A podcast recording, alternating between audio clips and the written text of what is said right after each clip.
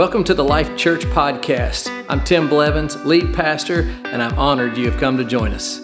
To experience our full service or for more information, check out the links in the description. I hope this message ministers to you and helps you find life in Jesus.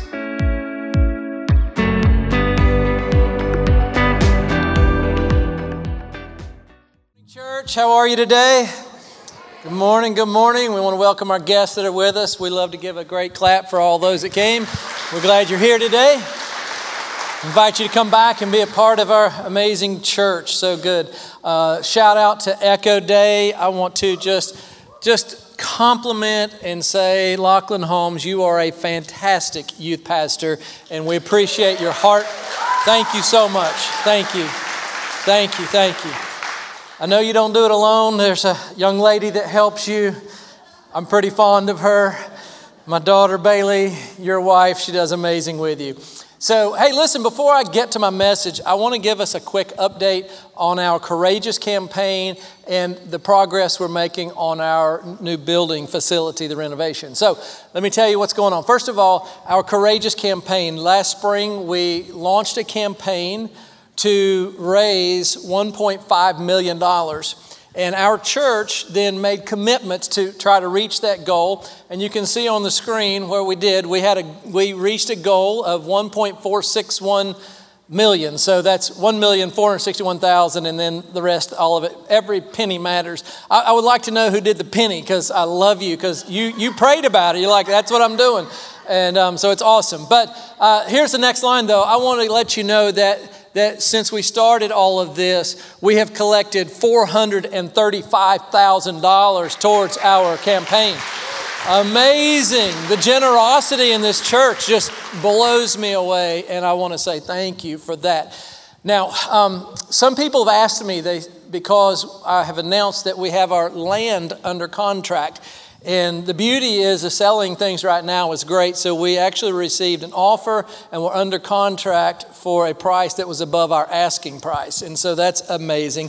And so it is it is in process of going through all of the the hoops they have to go through with the city to get all the approvals and zones zoning and all of that. And uh, so all that's going on. But someone mentioned to me that since we have our land under contract, does that mean we no longer need our courageous campaign. Do we do we still need those dollars? And i just want to explain to you what is going to what so you understand you know what's happening with the, the money that you are generously giving. And so first of all the land will pay for the renovation of the building which is amazing that god has provided a way to do that. But what the land will not provide for are all of the, the brand new chairs. Now we have chairs. We've got chairs but some of you have said to me, you want cushiony chairs. And, and so we're all in for the cushiony chairs. And so, amen. And so, um, so the renovation, um, the, the, the property will not pay for new chairs. It will not pay for brand new equipment in the auditorium that will be needed because we're moving into a bigger auditorium and there's lights and, and updated video stuff and uh, all kinds of things that go into an auditorium. There's going to be sound panels that, that help damper the sound and make it a beautiful sounding place. And so all of that's going to be in our Courageous campaign. Also, the, the coffee shop, there's equipment and things that are part. Go ahead, you can get your clap in. The coffee shop. We've been on a coffee drought here for a while, and so it's coming back. So, if no other reason, give to the Courageous campaign so you can get coffee again at church. But, um, but it pays for that. It pays for the Courageous campaign will pay for all of the equipment that goes into our children's ministry. Uh, yes, if there's a place that is probably the most important place we can invest will be in the next generation in our children's ministry. And so we want to we want to we want to set our kids up for absolute success and for our parents that bring their children in.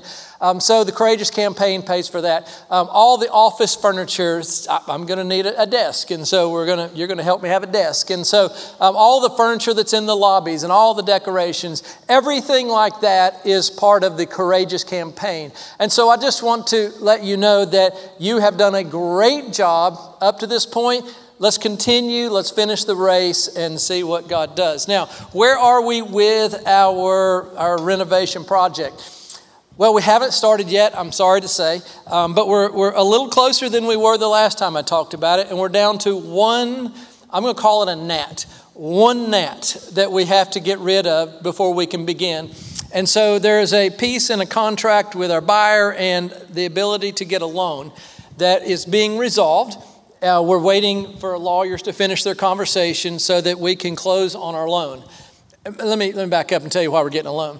The property is going to take over a year to close. We don't want to wait a year before we start a renovation. So we have a bank that's going to loan us a bridge loan until the land uh, sells and closes, and when it closes, we'll pay off the bridge loan. And so we're just in the middle of a, a little thing with our contract to make that work. And the moment, I mean, the exact moment that we find out that all is cleared and our builder is, is starting renovations, I will let you know, I promise. And we're going to have a party. I'm going to celebrate. I'm going to be like, you know, floating that Sunday when we come in because we're all excited about the future. So I just want to let you know where we are. We're close, hasn't started yet.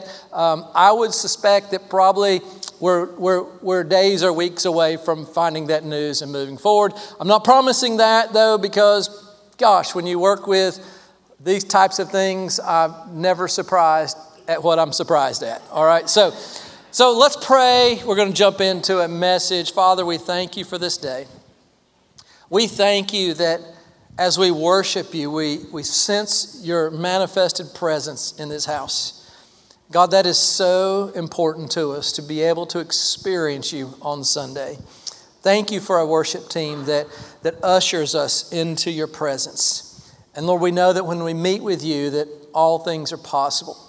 And so through this day, God, I ask that you would strengthen us, that you would build our faith, you would heal, deliver, do all the things that you do, Father.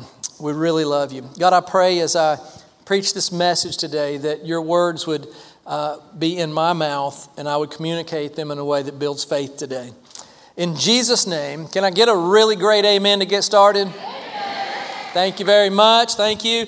Hey, I want to just continue in our series called Seasons. The Bible says in Ecclesiastes chapter 3 1, it says, To everything there is a season, a time for every purpose under heaven. So we have seasons that are in our weather, or in outside, but we all go through seasons in our life.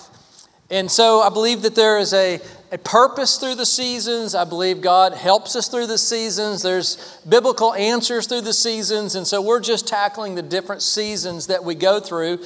In week one, we talked about the dry season, that season when, when we are in that place where we feel a little disconnected from God. We feel like there's some distance from God and what is going on and how do we navigate that. Last week we talked about the waiting season and that's the season between when we pray for something and there's fulfillment in that prayer and that time between that. Today, I want to tackle another topic, another season that we all go through, and it's the difficult season. There are seasons in our life that, that are abnormally difficult. I mean, there's always difficulties, but there are seasons it feels like it's the weight of it is greater. Maybe we feel there's more tack in our life. Maybe there's just this multiple types of things that are running into our life, and it's a difficult season. And I want to talk about that today. My sermon title will give you a little heads up of where we're going today. And my title is this it's Persevering Faith. And we have to learn to persist through the difficulties and resist the temptations to to fall away, resist the temptations to, to form bad attitudes in this season of our life. And so today I want to take us to the book of James. We're going to study out of James. We're going to take just a couple verses and, and really dig in. If you, if you really like a message that, that really digs into a word for word understanding of, of Scripture, today's going to be a great day for you because we're going to dig a little bit and find some amazing answers that, that many of us are asking. Now, you may not like the answer that, that is given to us today. And just to be honest, I, I really don't like the answer as much either. So don't shoot the messenger today. But here's the reality is that we would be fools to not listen to Scripture and listen to what James says about difficulties. Because we are all facing difficulties in our life, the answer that we want to know is what do we do in the difficulties? How do we face these difficulties? And for some people, uh, I don't know what your difficulties are, but some it could be something to do with a job in some way. You, you maybe you're not making enough and it's a struggle, or maybe you can't find the job and, and it's a struggle for you. It's a difficulty. Maybe for some it has to do with a sickness in your life and just it is persisting, and you're like, how do I persist through this? And for some, maybe it has something to do with housing. Maybe you you need a house and can't find the house, can't afford the house. Maybe you're trying to sell a house. I don't know what your situation is. Maybe it's in a business. Maybe you own a business and you're you're you're struggling with the profits this year, and maybe you can't seem to get it off the ground. I, I listen. I, I can't determine what all the problems are, but, but I know in some way life has its pressures from the difficulties in our life. And, and here's the thing for you, church we don't choose the difficulties, the difficulties choose us. Right? Like, you don't go out and pick the ones you want. It doesn't work that way. They, they pick you. And the reality is that we all have a chapter in the story of our life of a difficult season. And we, when we get to that chapter, when we get through chapter one and we get to chapter two, and it's the, you see the title of it, The Difficult Season of Your Life. I mean, we all want to flip through that chapter really quick. You know, like let's just skip that one, get to the next one. But we don't get to skip the chapter that comes. And if you learn to persist, if you learn to, to persevere through the difficulties and persevere through that chapter of your life, God will use it to strengthen your life. And depending on how you go through that chapter of your life, will actually help determine the, and, and define how you move forward in your life. And so this brings us to the book of James. And and I want to give you a little understanding of why James can talk about difficulties. Because I think that it's helpful to know what he is saying in his text relating to what he is going through in his life. And so let me tell you a little bit about James for just a moment. So, first of all, what we're going to read is out of the book of James, and James authored his own book. Now, James is the brother of Jesus, so he's his natural brother. James is also the pastor of the church in Jerusalem in the very first century.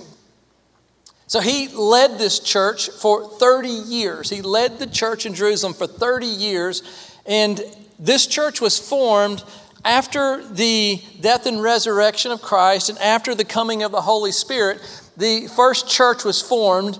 And at some point, James became the pastor of this very first church that we read about in the book of Acts. Now, while he was leading this first church, things are not going well.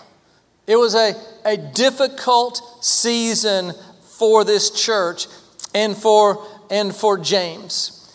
So when the people received the Holy Spirit, the Bible says that 3,000 people came to, to give their life to Christ, and they formed this church in Jerusalem. And you need to understand that Jerusalem was the epicenter for the Jewish faith. And so for them to choose to follow Jesus meant, in some ways, they were rejecting the, the Jewish life. And as a result, the community, the Jewish community, rejected anyone that decided to follow Jesus Christ. They ostracized them. They, they called them blasphemers. They, they, they said they were heretics and they cut them off from all facets of community life. They cut them off from business practices. They cut them off from being able to come to the temple. A neighbor would not talk to the neighbor beside them. A neighbor would not help you if you were in trouble because you had chosen to follow Jesus Christ. The church also was suffering under significant persecution. They were beaten for their decision to follow Christ. They were flogged. Some were even stoned to death. Life was so difficult for the people who were in the first church in Jerusalem.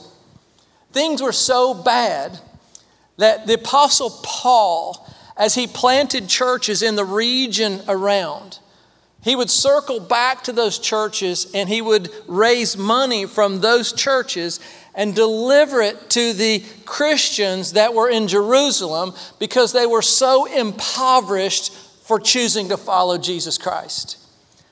And so for 30 years, James is the pastor of this church that is carrying the weight and the burden of difficulties. As a pastor, he was seeing his people in these significant, difficult places. I would say that James was surrounded by and responsible for a community of Christians in crisis. And with all of that going on in his community, in his church, as he pastored it, this is what he said to his flock, and he's saying it to you and I as well. So it starts in James 1. James, a servant of God and of the Lord Jesus Christ so, just for a moment, though, I want you to pause that and think about that thought. So, Jesus is James's natural brother. They are brothers. They grew up together, played together, all the things that kids do. They probably wrestled, they probably argued. I don't know. Did Jesus argue? I don't know. But somehow, whatever it was, they were, they were brothers. James did not believe that Jesus was the Son of God all the way in their growing up phase. But after the resurrection and after Jesus came back to life, he visited his brother and goes, See, I told you so. That's when James said, You are the Son of God. And he became a follower and he began to call his brother Lord. Now, that ought to be proof that Jesus really is the Son of God when a brother can call his brother Lord. Can I get an amen? So, James goes on, and this is what he says. And I want you to know it's a familiar verse, but it's hard to understand. James says this in all of these difficulties that I just shared with you, he says, Consider it pure joy. What? Like, that's not an answer I want to hear. Consider it joy, he says, my brothers and sisters, whenever you face trials of many kinds. So, what I want to do is to just break down this because that's a hard section of scripture to apply in your life. And so I'm going to take it almost word for word. I'm going to shift the alignment of the verse just a little bit to give it explanation. But let me take you to James 1 2 again, and let me start it like this that James says that whenever you face trials of many kinds, whenever, not if ever, Everybody recognize that, that we don't choose whether or not we get to go through difficulties. Listen, you can't pray away all the difficulties in your life. You can't even obey God enough to get rid of all the problems in your life, and you sure can't pay them away. They're coming, difficulties are coming. Because that's the nature of our world today. That's the nature of how things are today. As the jets fly over to acknowledge us. So, the nature of things. And here's what happened that sin entered the world through Adam and Eve. And when sin entered the world, so did all of the difficulties, all of the problems, all of the sorrows, all of the pains, all of the tears. Everything entered with sin with Adam and Eve. So we can determine that God doesn't cause us the problems, sin is responsible for that. Amen? So you don't have to, listen, this is where the sermon's not going to go. I'm not going to say, God gave you a problem, praise Jesus for it, because He's going to make you better out of it. No, we're not saying that. There's another way to understand joy in this sermon today. So, we're not going to escape our difficulties until we reach heaven. It says that whenever, James 1 2 goes on to say, whenever you face. Now, face is an interesting word here. Face is, is, is a word that, if you dig it, it means to be surprised by. And so it's indicating that, that your trials and your difficulties are just gonna, they're gonna happen probably when you least expect it in life. I would relate it to like if you've ever been hiking on a trail and you're looking at all the beautiful leaves and suddenly you, you trip on a root that's on the, on the trail and you fall and you, you, know, you skin your elbows. and you didn't see it coming. And, and often, if you've ever done that, which I have, you trip on it, fall, and you're like, where did that come from? How did that root pop up just as I was walking by? Because it, it surprises you when it happens. And I think what James is wanting to say to us is that we need to be ready in season and out of season for the difficulties. You may not be in a situation now, but at some point, they're going to pop up in your life, and you need to understand the rest of this text. And so, difficulties are going to come. They don't send out, like, say, the date cards, you know, like, hey, this is coming. It happens. And again, back to James, he says this Whenever you face, face trials of many kinds. Listen, if I were to go around this room today and say, What are you going through? And what are you going through? And what are you going We would have as many different kinds of problems and difficulties as I talk to people. This past uh, week, I was in my, my life group, my freedom group, which I love freedom groups. And next semester, when we have freedom groups, I would recommend you get in a freedom group if you can. But in our group this week, we were discussing the fact that there were four ways that that neg- four things that have happened in our life that have negatively impacted our life and and if they're still impacting and, and, and you know bothering us in our life then we need to go back to that and, and get freedom from those four areas one of those four areas. And so uh, we went around the room and we said you know, which one of those areas most impacts your life? And all of us had something and a story about how this has come up in our life. And one of the things that I, I, realized in that is that, that everybody has a story, everybody has a chapter in their life. And it gives a little grace to understand people when they're, when they're responding in some way that maybe you don't understand. It happens to be that they're, they're, they're still living out of this old chapter. And it gives us grace for one another because we all have a chapter. And we need to understand that when James was writing that, he was writing this to a, a church body. And he's encouraging them to, to pull together in this season, to, to lift one another, to pray for one another. Rather than separate, we need each other. And I would say that's the same for this church body as well, that we need each other. When life is difficult, all the more we should show up here to be encouraging to one another. Amen? Amen? Amen. Thank you all the more. James goes on and he says, Whenever you face trials of many kinds, and he makes this, this, this word here, he says this, he says, Consider it. So, whenever you face trials of many kinds, he's like, Consider this. And what he's saying to you and I is that in the moment of trials, we need to adjust our perspective or adjust the way we think about the trials in our life.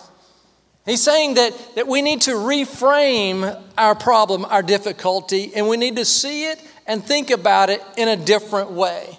And that's when he says, whenever you face these trials of many kinds, he's like, consider it pure joy, or think about it as joy. You know, reframe this situation as a as place of joy. Now, when he says that to me, I'm like, no. Like, I, I resist that in my life. Like, I don't want to celebrate difficulties. That, that's not anything that in my makeup and probably not yours. And so I'm like, how can he say this? How can he get away with telling me to be joyful when I'm going through these difficult circumstances? Then he goes on to say, he says, because. He's like, this is, this is the answer to that. Because. He says, you know. He's like, You're going to know something. He said, You're going to know that the testing, what's being tested? Your faith is being tested. And what happens when your faith is tested? It produces perseverance in your life. James is writing to his church in difficulties. And he's saying to them, he says, maybe you don't remember this. And I need you to know this. I need you to recall this to mind.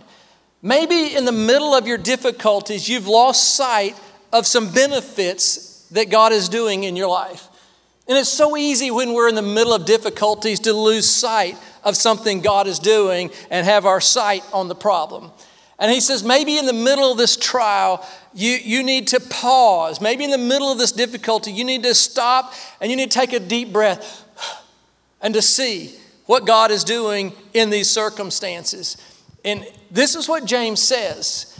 He says, You're going to discover something in this trial. You're going to, the test is going to serve as a discovery process in your life. And what is being tested? We are being tested to see if our faith is authentic and real. In the trial, it tests us, it, it, it exposes us. Let's put it this way it exposes the authenticity of our faith. In other words, listen, anybody can praise Jesus when things are good.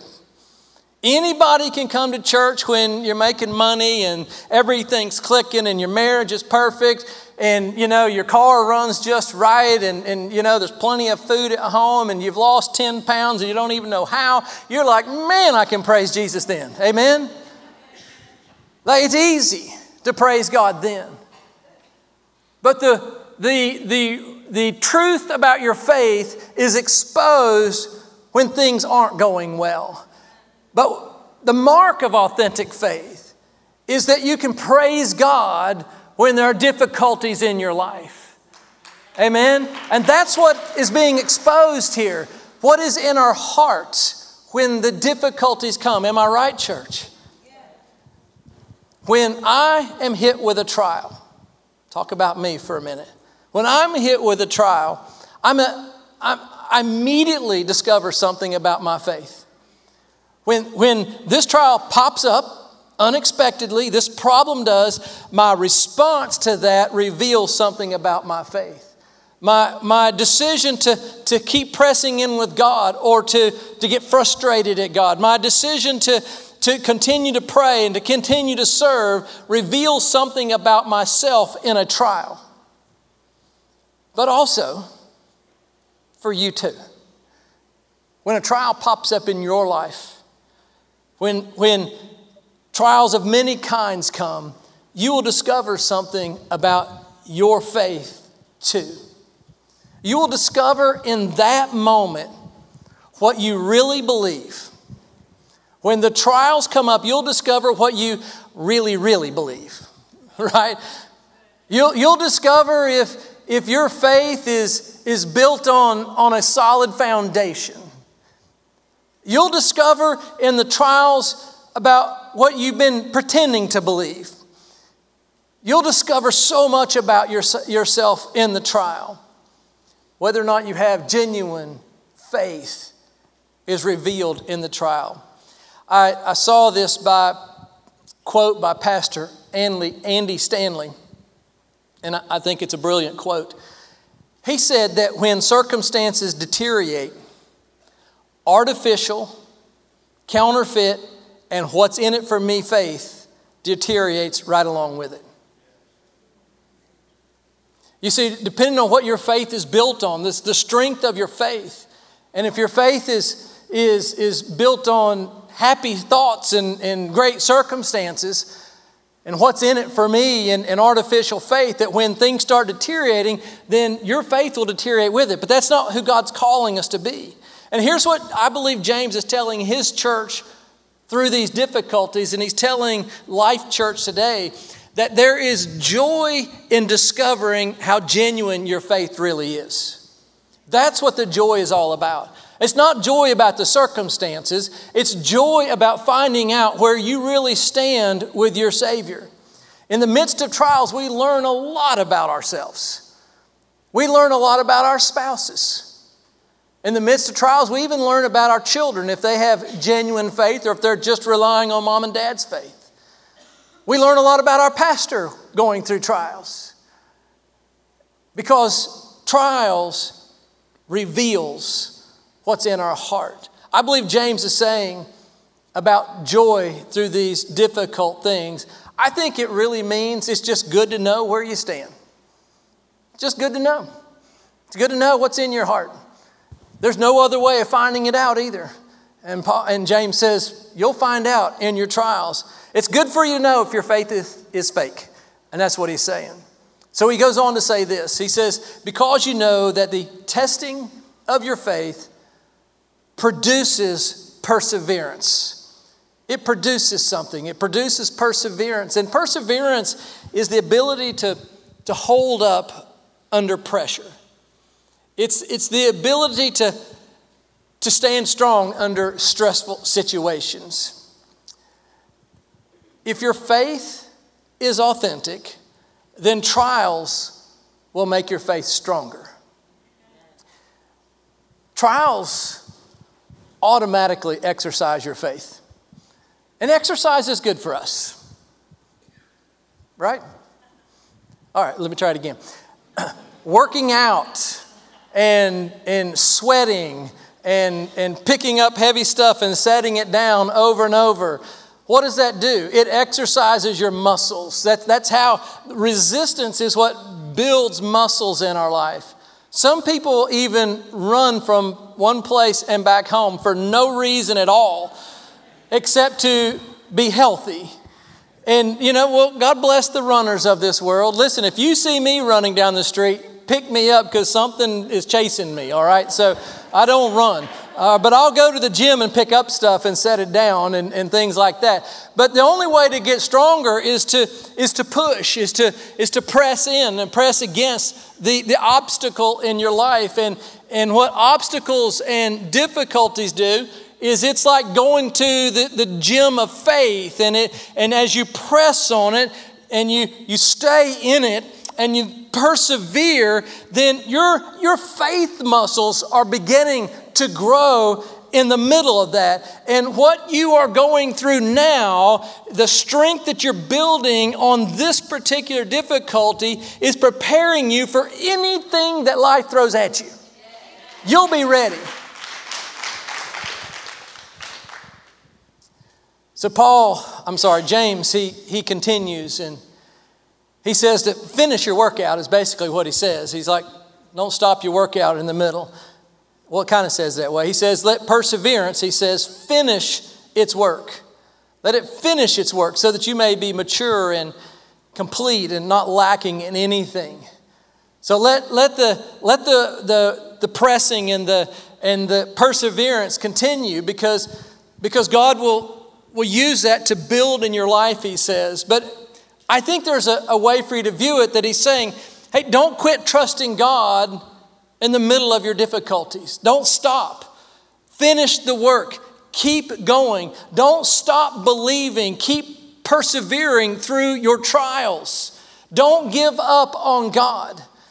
To make it real easy, I think you could say it like this keep praying in the middle of your trials, keep believing. Keep worshiping, keep going to church. Because when you do, God will use that type of faith to accelerate your spiritual growth in life. I'm going to deviate for just a, a tad. I believe one of the problems in America is that America has gotten really soft. We've raised our children on participation trophies rather than teaching them how to deal with the difficulty of loss.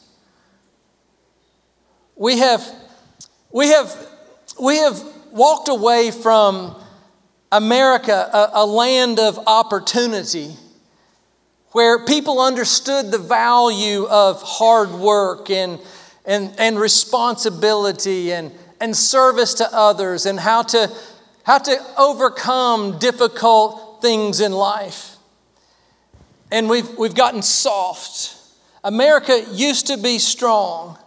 Matter of fact, in 1961, newly elected Democrat John F. Kennedy, in his inaugural address, he said this He said, Ask not what your country can do for you, but ask what you can do for your country.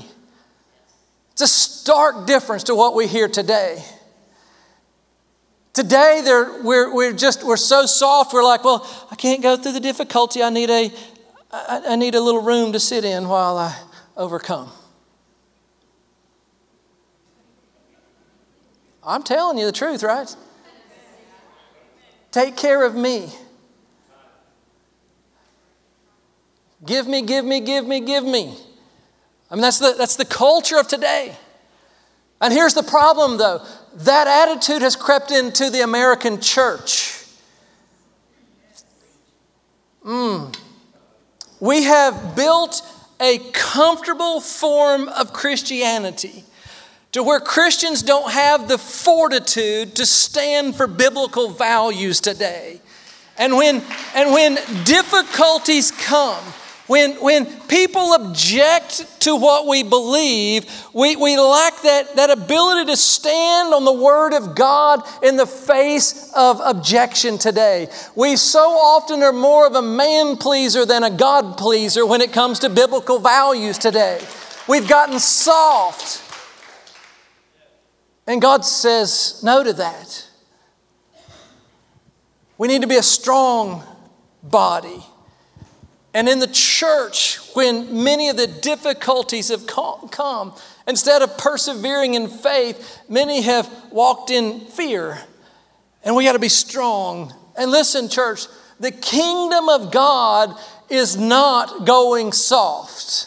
God is raising up an army He's raising up a group of people that will stand for the kingdom of God. He's raising up a group of people that will stand for God through all circumstances. He's just raising up a faith filled, spirit filled group of people that will say, God, I will praise you in the difficulties. I don't care what happens in America, but I will praise you, serve you, give you my life all the way to the end.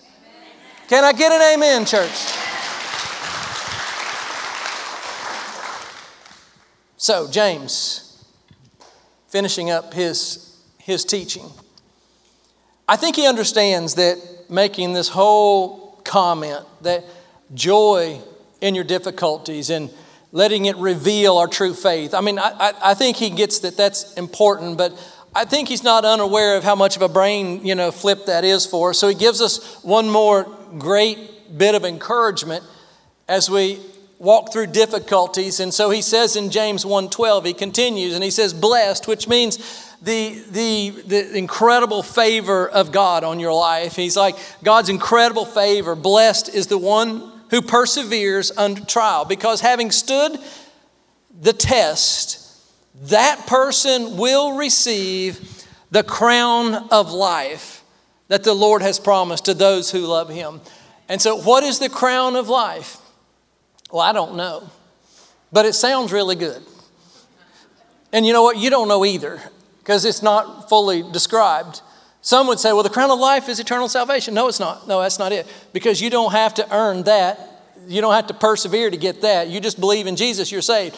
Somehow, this crown of life is something additional so when you get to heaven, there's going to be some way for those who persevered in faith that, that Jesus can go, Well done, my good and faithful servant. Here is a crown of life. And I don't know what it is, but I bet it's awesome. Just I, am just I just knowing God, it's going to be really great. You know, I don't know what it looks like, but it's going to be great. But here's the whole point of this text here. The point of this is the promise of the crown of life is this that God values persevering faith. He places a premium on that because we'll go through difficulties. He brings his reward for those who persevere. So, again, the scripture all laid out together. James, a servant of God and the Lord Jesus Christ, consider it pure joy, my brothers and sisters, whenever you face trials of many kinds, because you know that the testing of your faith produces perseverance. And let perseverance finish its work so that you may be mature and complete, not lacking anything. Blessed is the one who perseveres under trial, because having stood the test, that person will receive the crown of life that the Lord has promised to those who love him. Amen. Amen. Listen, I, I, should be done. I'm not done. You got just an extra three minutes to hang with me. Can you hang with me just a little bit longer? I mean, you're kind of held captive. I'm sorry. I mean, what are you going to do? You, you know, in the back row, you can slip out. All right, but the front rows, you're here with me. I want to give you just six things that I think are practical advice for going through difficulties. And these are Tim's advice. So now they're, they're grounded in Scripture, you'll understand that. But, but maybe take a picture of that because I, will need that. My wife will remind me when I'm missing this, which is great. But I want to live this way. When I'm going through difficulties, my first commitment is, is I will walk with Jesus every day. I don't know what life's coming. I don't know what's coming. I don't know when my next chapter is. I don't know. I, who knows?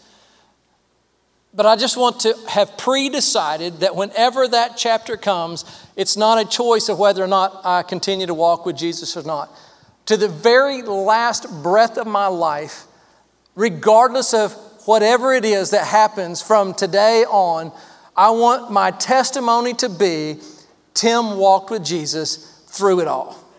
Amen? I want that to be your testimony. Number two, I want you to know that I will believe that all things are possible with God. I'm not going to let difficulties define what I believe about God. I believe that God is good.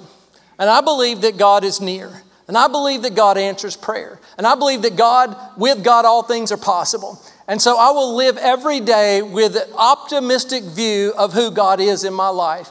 And whether He instantly takes care of something or allows me to persevere, I'm going to stand with a belief that all things are possible with God. Amen? Number three, I will be grateful and live every day to the fullest. I'm going to be grateful. I'm going to find, listen, I don't care how bad life gets, I'm going to choose to find a grateful heart.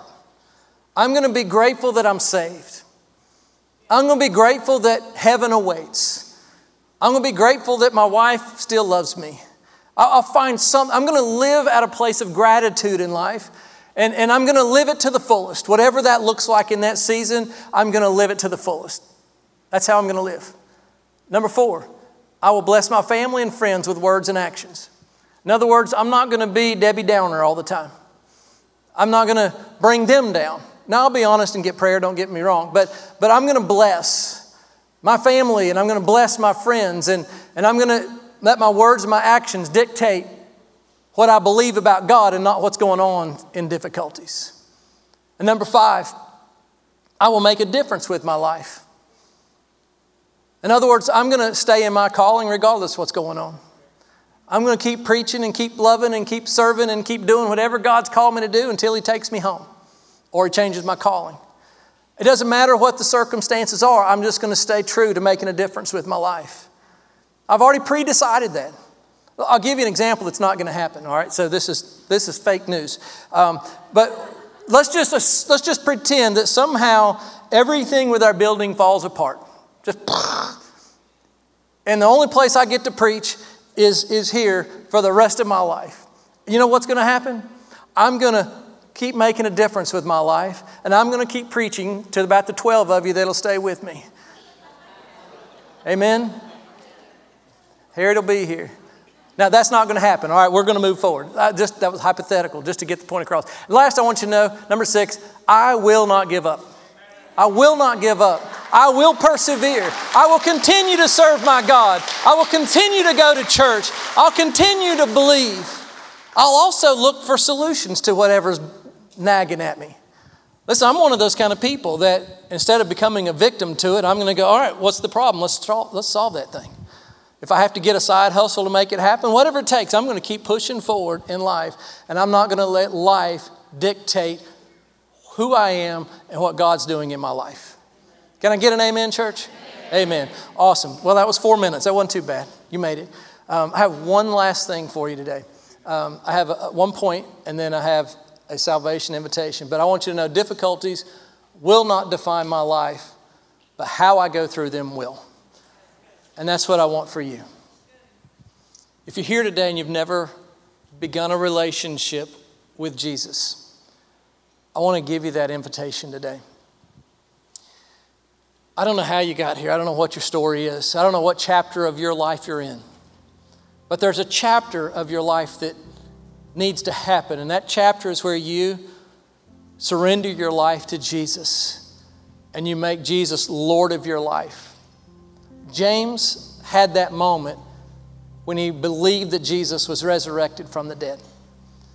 And you can have that same moment right now. And as a result of that, your sins will be forgiven. Your life will be made new from the inside out. Holy Spirit will live inside of you and He'll help you, He'll strengthen you, He'll get you through the difficult times of life. But it begins with Jesus. And here's what I want you to know on the far left of the screen, you are loved by God. God loves you, He cares about you. He chooses to love you and I, not on anything we have done or haven't done. God is love, He chooses to love you. It's our sin, though, that has put this distance between us and God. That's why Jesus came to earth and He he paid for our sin at the cross. The punishment for our sin was placed on Him so that you and I are forgiven and free. We believe that Jesus died on the cross. To be a Christian, you believe that Jesus died for your sins. To be a Christian, you believe that. And today you can choose that and make Jesus your Lord and Savior today. So, would you bow your heads real quick? Father, in this room, there's probably one, two, three, or more that are ready to make that choice today. And God, I pray that as I give them this opportunity, that they would choose to believe in Jesus. If you're here today and you're ready to choose to believe in Jesus, would you lift your hand to me? I'd love to see your hand. Lift it high so I can see. Thank you, Lord. Father, you're so good. Would you pray this with me? All together. Dear Heavenly Father, thank you for loving me. I'm sorry for my sin that separated me from you. Now I turn to Jesus for salvation. I receive forgiveness of my sins. And as of today, I am saved. I am born again. Fill me with your Holy Spirit so that I may serve you all the days of my life. In Jesus' name. Amen, church. Amen. God bless you, church.